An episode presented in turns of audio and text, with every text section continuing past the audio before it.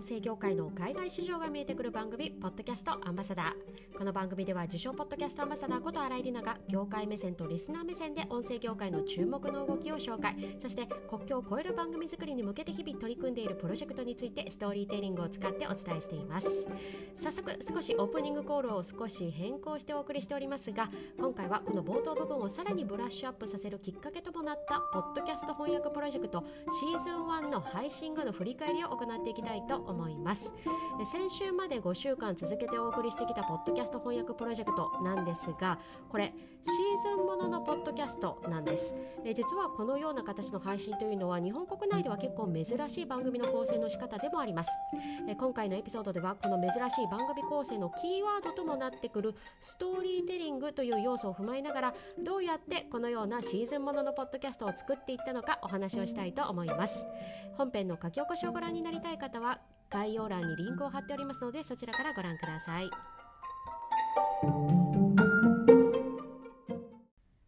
さて今回は私が配信をしてきたシーズンもののエピソードポッドキャスト翻訳プロジェクトの番外編。どうやってシーズンもののポッドキャストを作っていったのかお話をしていきたいと思います。えそもそもこのポッドキャスト翻訳プロジェクトとは英語ポッドキャストを翻訳吹き替えして日本語版として配信するという私が始めたプロジェクトです。まだこの番組を聞いてないっていう方がいらっしゃればまずこのボーナストラックを一旦ストップしていただいて本編を聞いてみてください。えさて今回はそのシーズンものしかもストーリーテリングの要素を詰め込んだポッドキャスト作りという観点点から振り返っていくんですがまずえこのシーズン1は最終的に5話で構成をしています。ただですねこの番組の第1話を聞いてくださった方はお気づきかもしれませんが最初は第3話で終了しようかと思っていました。というのもこの取り組み自体実験的なものだったんです。えそもそも私が配信をしているこの番組、ポッドキャストアンバサダーというのは、もともと情報発信系の番組でした。え音声業界の海外市場が見えてくるというオープニング通りですね、まあ、海外で注目の業界ニュースや人気番組のレビューなどを取り上げて、業界目線とリスナー目線の両方から切り込んでいくという番組なんです。が、えー、この情報発信系の番組って世の中に5万とあるんですよね。えー、もちろん私としては音声業界目線とリスナー目線という2つの視点でニュースを見るという切り口を持っているもののいわば、まあ、ニュースは誰でも仕入れることができるもの誰でもテーマとして扱えるということは結局そもそもテーマとなるもの自体に独自性というかですねオリジナリティが少なくなってしまうんですえもちろんニュースもターゲットによっては注目に値するものとそうでないものがあったりおそこを拾ってくるかというような意外なですね知られざる情報を紹介することでリスナーや視聴者の方に役立ったりということはもちろんあるんですが私はそうは言ってもですね一人の個人です情報収集能力というのを、まあ、例えばニュース番組を配信しているニューヨーク・タイムズなんかのメディアと比べるともう月とすっぽん状態ですよね。そこで今年の4月の頭の放送でもお話をしたんですが以前から少しずつ番組当初の情報発信系という立ち位置の番組から外れてストーリーテリング要素というのを加えた番組作りにシフトをしていったんです。ここで何度か出てきているキーワード、ストーリーテリングという言葉の意味をおさらいをしておくと、まあ、大まかな意味としてはですね、目の前にいる聴衆や人々に物語を語ることです。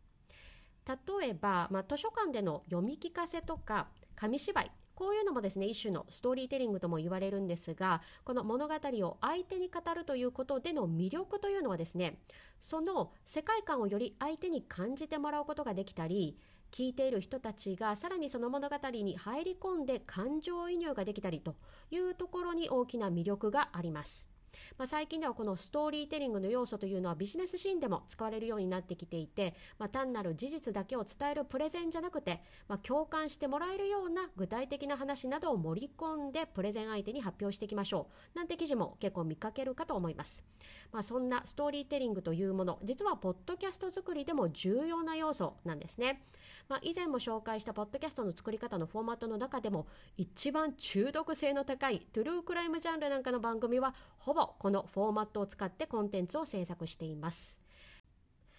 ではこのストーリーテリングの要素。まあ、先ほど挙げたですね図書館での読み聞かせの場合だと、まあ、登場人物が何も出てきてフィクションでいろんな場面展開があってというものだから成り立つんじゃないのと思われるかもしれません。しかもこれまでの私の番組が情報発信系というだったものから徐々にシフトしていくと言ってもですねすぐさま登場人物を一気に増やしてチームで配信するということはすぐにすることはできないので実験的に一人しゃべりのノンフィクションでストーリーテリングがどこまでできるのかということを始めていきました。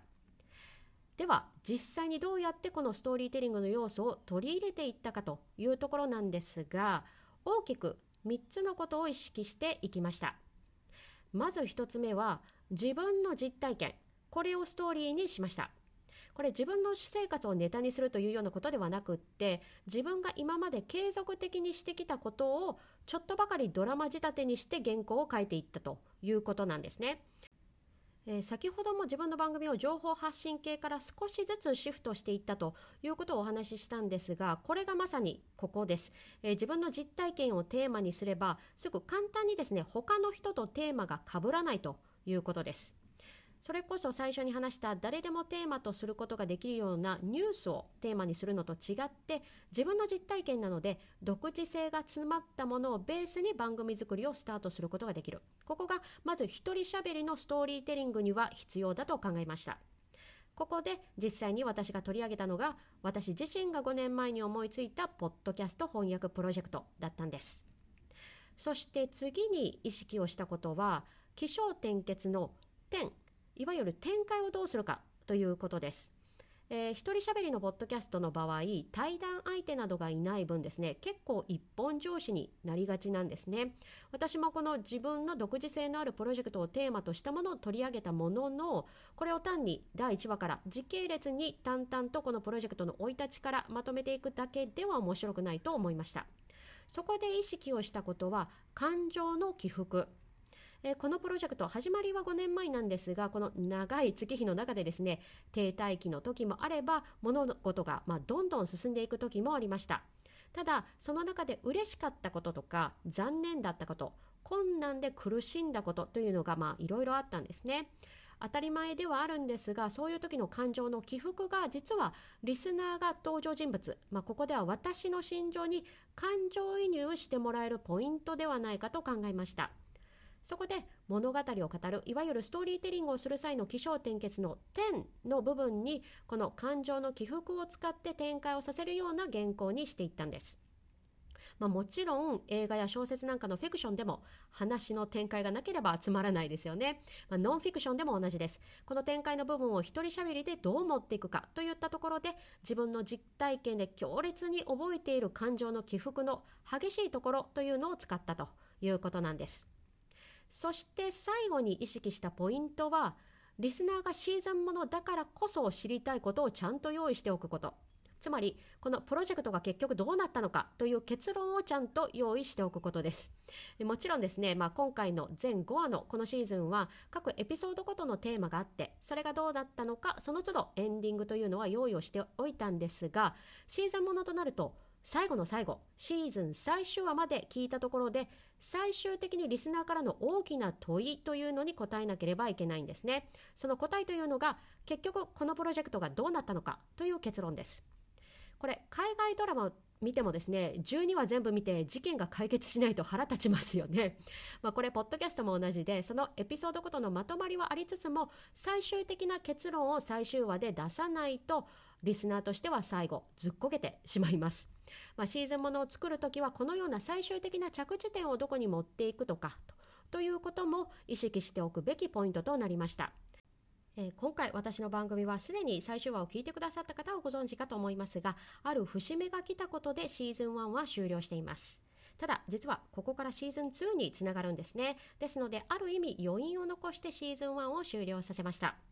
まあ、ここでこの実験的な取り組みノンフィクションの一人しゃべりポッドキャストを作ってみて重要だったポイントをまとめるとまず1つ目自分の実体験を取り上げること。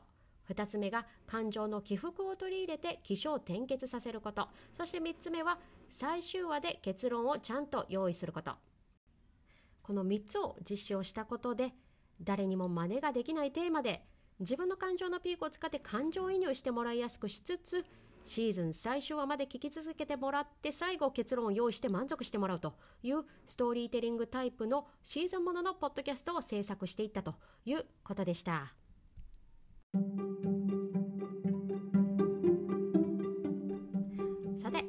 は先週シリーズ1全5話をリリースしたポッドキャスト翻訳プロジェクトの制作現場から国内でも珍しい一人喋りのシーズンもののポッドキャスト作りに意識したポイントについてお話をしていきました。えキーワードはストーリーテリング。これをどうやって取り入れていくのかといったところを意識しながら作っていったんですがこれは特に事前に方程式があったというわけではないんですね、まあ、実際に私が今まで過去7年近く聞いてきたプロたちのストーリーテリングタイプのポッドキャストを聞きながら耳で感覚でこういう展開だったら心地よかった面白かったというようなものを自分でも再現をしてみたという感じです。まだまだ本場のプロが作るものとは違いますがこれこうして自分で作ってみるとすごく面白くって作ればまた具体的な改善点も見つかっていきました。そこは次のシーズン2でさらにアップデートをしていきたいと思っています。このシーズン2リリース初日は来週5月31日月曜日を予定しております。ぜひお楽しみに。今回のエピソードを聞いた感想は書き起こし配信をしているノートのコメント欄かツイッターでぜひお寄せください。お待ちしております。最後までお付き合いいただきありがとうございました。ポッドキャストアンバサダーの新井里奈がお送りしました。それでは次回のエピソードで。